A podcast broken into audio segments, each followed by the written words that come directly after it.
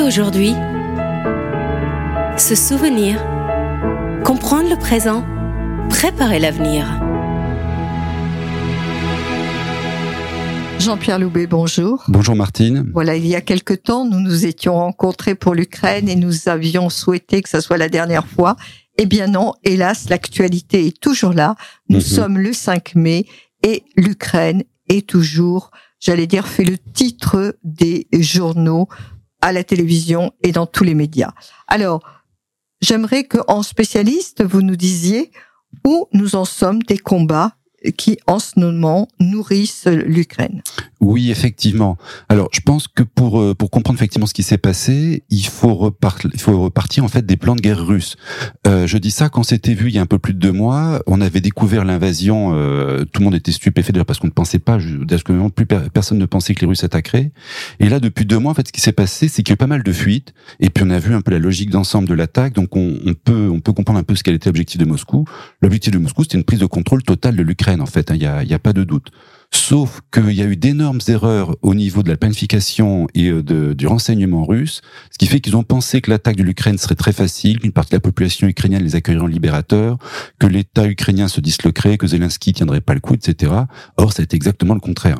La population s'est levée comme un seul homme, euh, l'armée a très bien résisté, Zelensky s'est révélé un chef de guerre exceptionnel, et donc en fait les, les plans de guerre russes étaient totalement inadaptés. En plus, l'armée russe qui était qui est partie à l'assaut de l'Ukraine était petite finalement. Il y avait moins de 200 000 hommes. Euh, pour tout ça, pour conquérir un pays qui est plus grand que la France, je rappelle qu'en 1940, quand l'Allemagne a attaqué euh, la France, elle avait 3 millions d'hommes qu'elle a lancés sur la France. Là, les Russes ont lancé 200 000 hommes pour conquérir un territoire plus grand. C'est clair que c'était le- totalement sous-dimensionné. Alors, les combats aujourd'hui, ils se sont concentrés dans quelle région? Et de quel type sont-ils? Alors, ils se sont concentrés sur le Donbass. Pourquoi? Au départ, donc je répète, la Russie voulait prendre le contrôle de l'ensemble du territoire, et pour ça, il fallait commencer par la capitale, par Kiev. Donc, il y a eu en fait au départ euh, trois voire quatre grands axes d'offensive. Euh, un venant de, de du Bélarus au nord vers le vers Kiev au sud. Un au sud partant de Crimée qui remontait alors dans un premier temps vers la, la vallée du, du Dniepr et qui aurait dû obliquer ensuite vers l'ouest vers Odessa.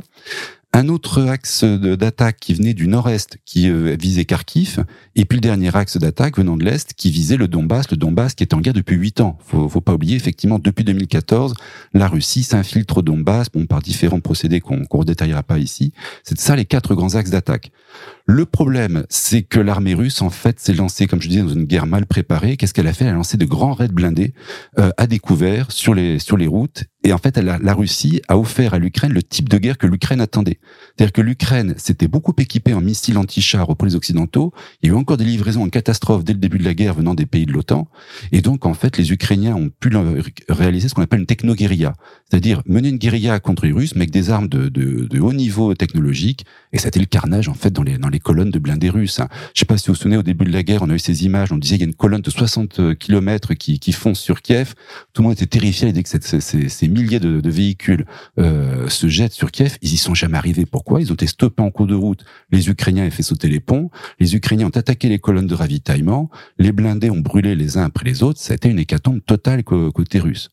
Donc l'hécatombe a été telle côté russe qu'au bout d'un moment, euh, Poutine nous a expliqué ou a essayé de nous faire croire que l'attaque sur Kiev, c'était pas l'objectif, c'était juste une diversion, que donc on abandonnait cette attaque et qu'on redéployait tout le processus, enfin tout le, tout le, le dispositif vers le vers la région du Donbass où là il y a des objectifs que la population russe peut mieux comprendre. Enfin, à partir du moment où on renonce à la, prise de contrôle total de l'Ukraine, peut mieux comprendre que cette dispersion des moyens que personne ne comprenait d'ailleurs. Voilà. Est-ce que vous ne pensez pas qu'aujourd'hui, le 5 mai, puisque nous sommes ce jour-là, les...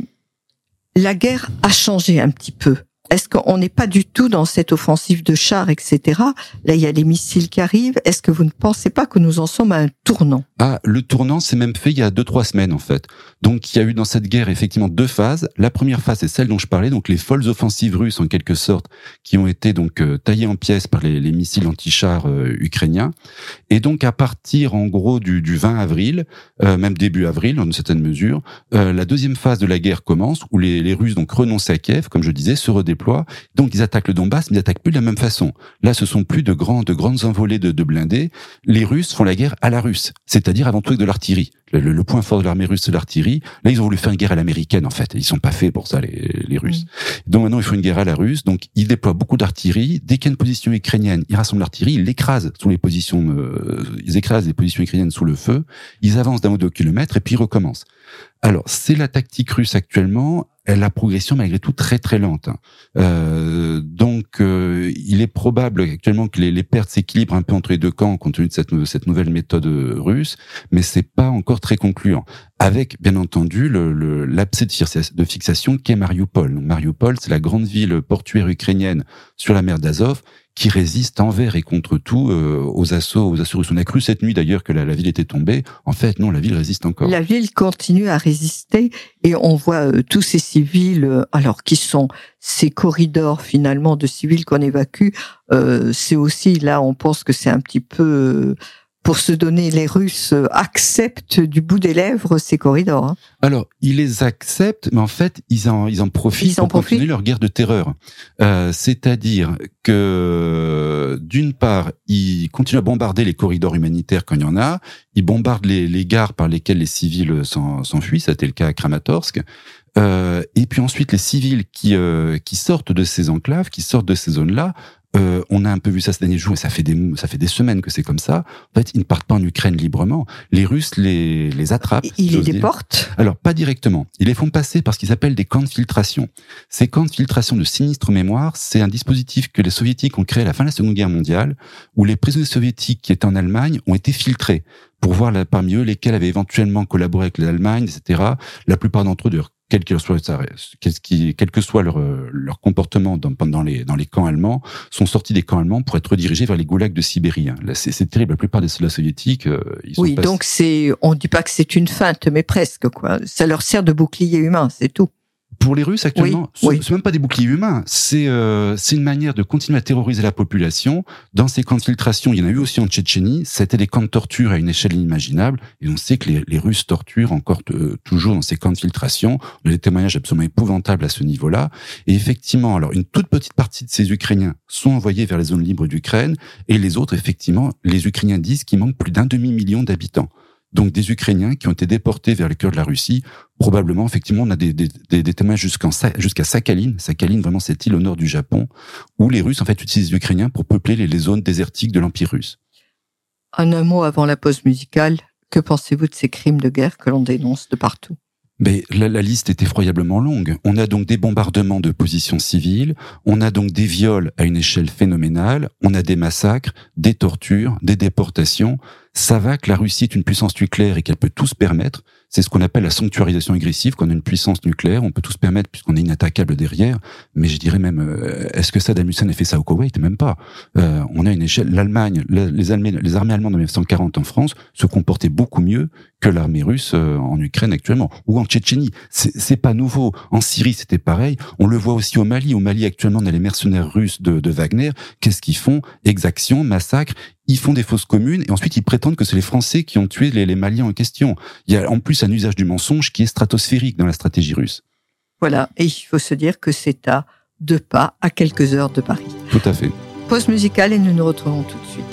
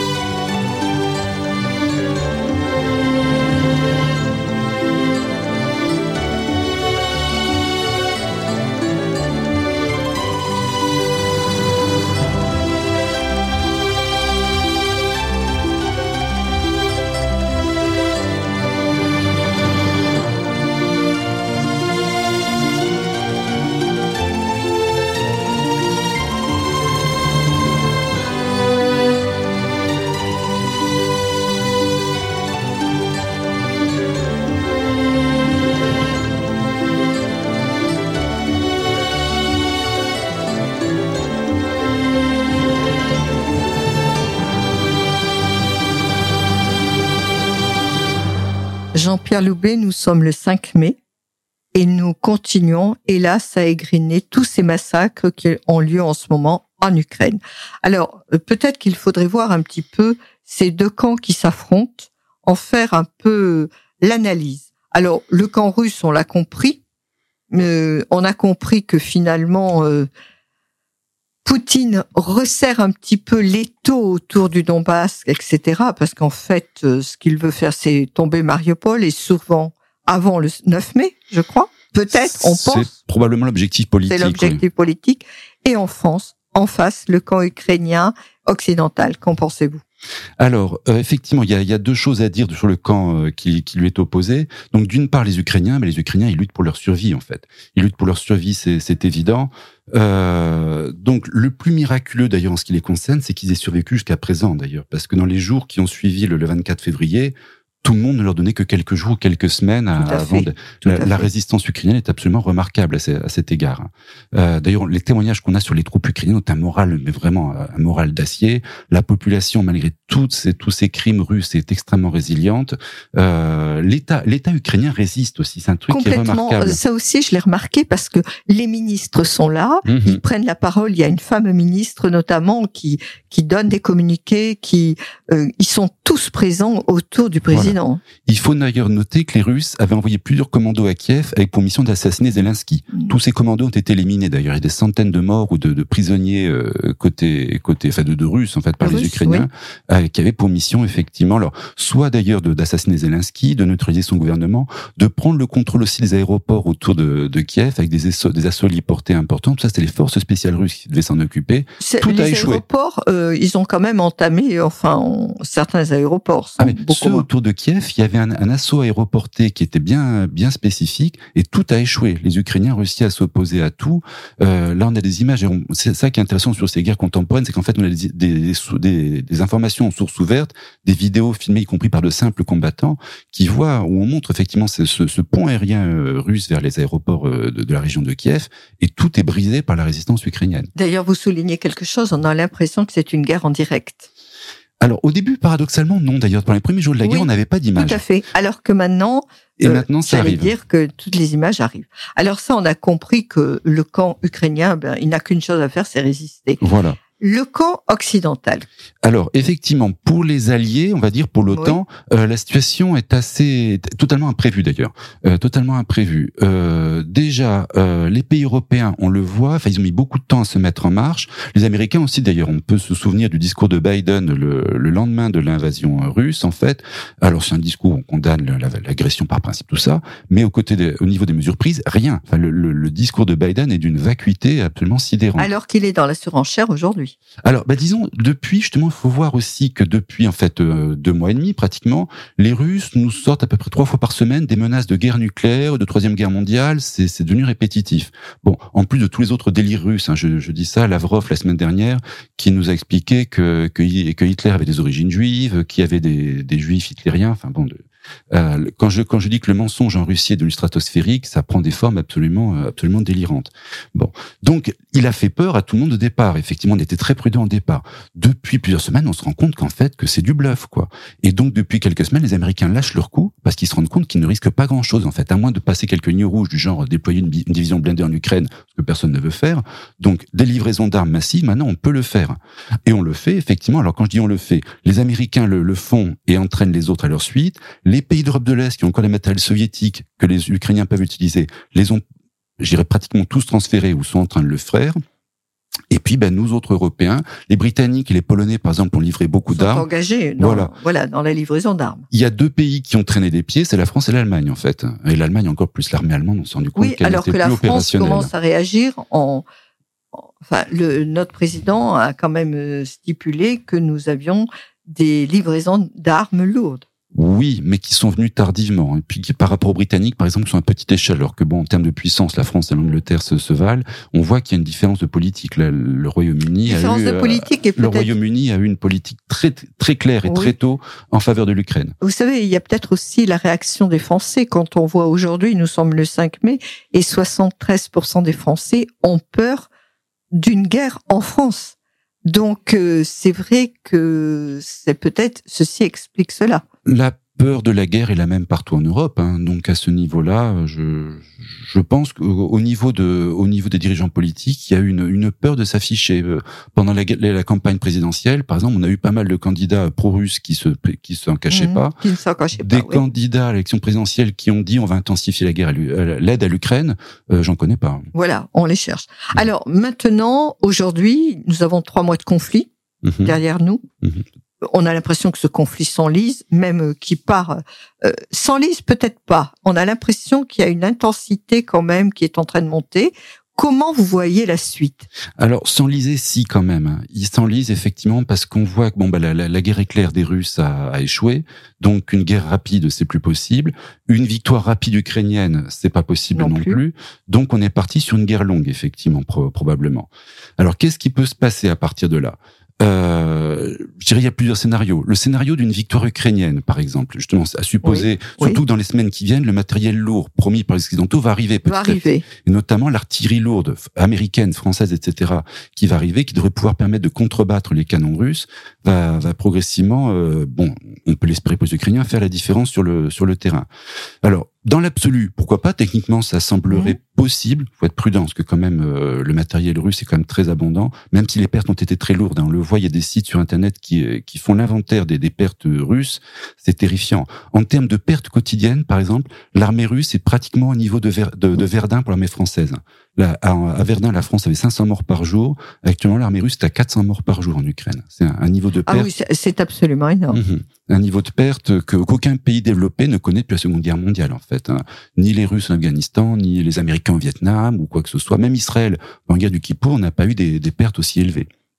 Bon, donc une victoire ukrainienne sur le champ de bataille est envisageable, sauf que si l'armée russe est vraiment au bord de la défaite totale, qu'est-ce qu'elle va faire? Soit elle reconnaît humblement sa défaite, ce qui n'est pas le genre du régime actuel, soit il faut monter d'un cran.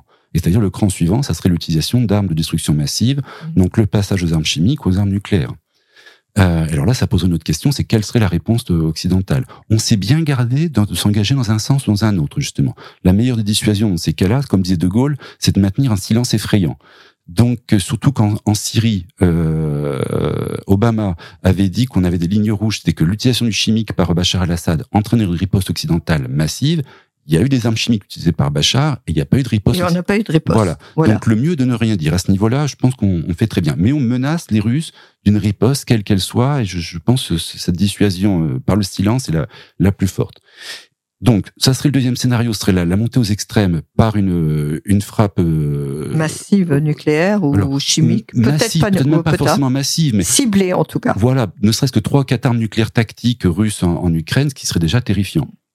Bon, ça c'est le scénario, alors le scénario de l'apocalypse, parce qu'après on sait pas, c'est là, on ouvre la boîte de pas, Pandore. voilà, on ne sait pas où ça va aller. L'autre scénario le plus probable, en fait, et ce qu'on observe depuis 30 ans dans tous les conflits de l'action soviétique, c'est le gel du conflit. C'est-à-dire que ça va devenir ben, ce que ce qu'était la guerre du Donbass depuis 8 ans, c'est un combat de basse intensité où les armes se taisent, enfin, se taisent pas complètement, mais elles se, elles se taisent progressivement, et où la situation se fige sur les fronts actuels, et ça peut durer après pendant des années, voire des décennies.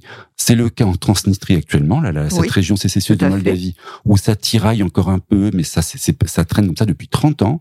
C'est le cas entre les Arméniens et les Azéris euh, depuis 30 ans aussi. De temps en temps, le conflit redémarre parce que l'Azerbaïdjan relance, la, relance ses hostilités. Mais le reste du temps, on tiraille là encore un peu, mais ça ne se, ça se règle pas.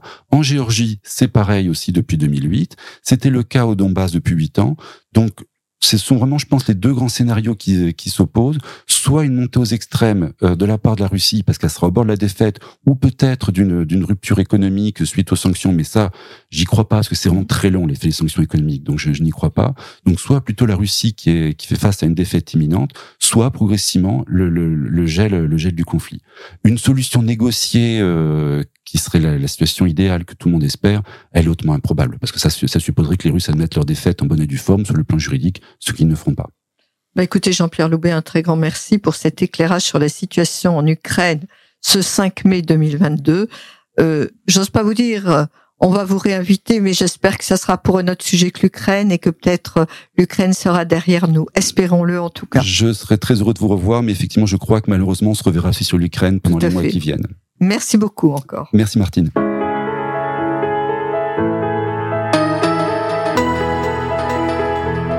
Hier et aujourd'hui, se souvenir Comprendre le présent, préparer l'avenir.